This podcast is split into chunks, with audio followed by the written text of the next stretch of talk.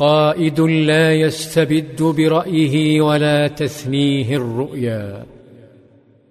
وصلت الأخبار إلى النبي صلى الله عليه وسلم بأن قريشا بدأت زحفها نحو دولة الإسلام فلم يستبد برأيه بل جمع شعبه وطلب رأيهم فهو لم يؤسس دولته بالقوة ولكن برضاهم.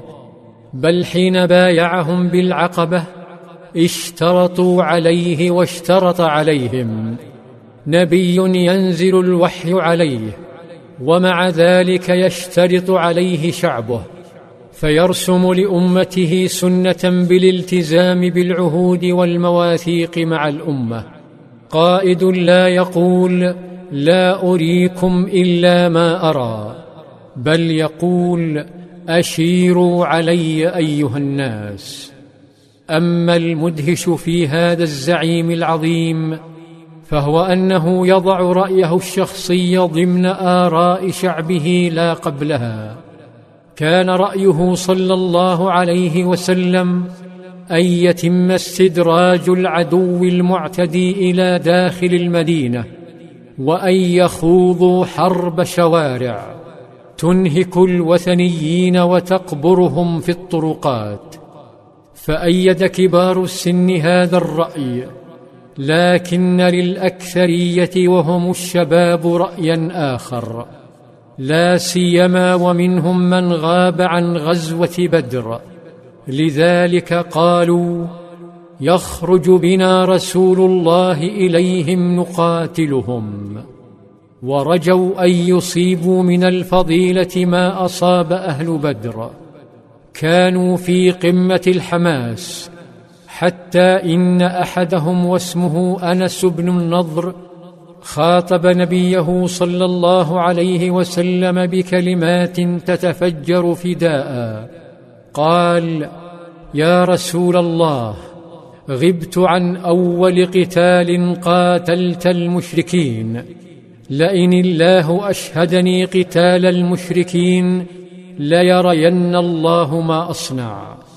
ألح الشباب وما زالوا برسول الله صلى الله عليه وسلم حتى تنازل عن رأيه للأغلبية.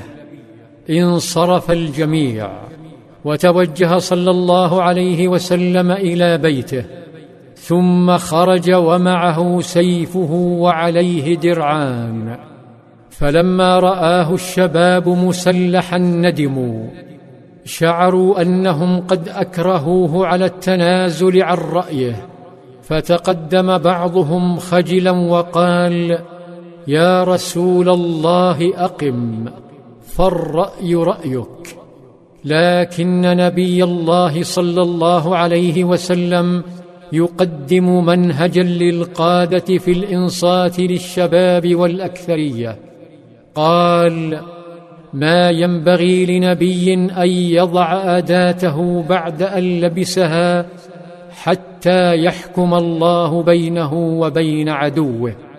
أما المثير في الأحداث فهو أن نبي الله صلى الله عليه وسلم رأى في المنام رؤيا مخيفة.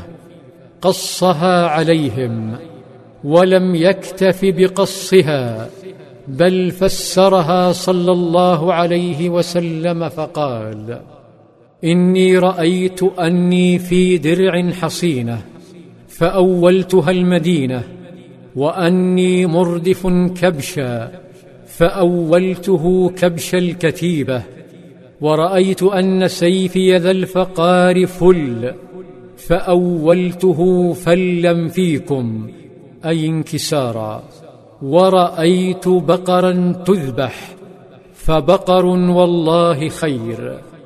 هذا التفسير يكشف أن دماء غالية ستسيل وأن أحبة سيرحلون. تفسير مخيف يزلزل القلوب. فهل انهارت معنويات شباب محمد؟ هل تراجعوا عن القتال خارج المدينة؟ وهل الرؤيا عند الصحابة تفتت الهمم وتجلب الإحباط؟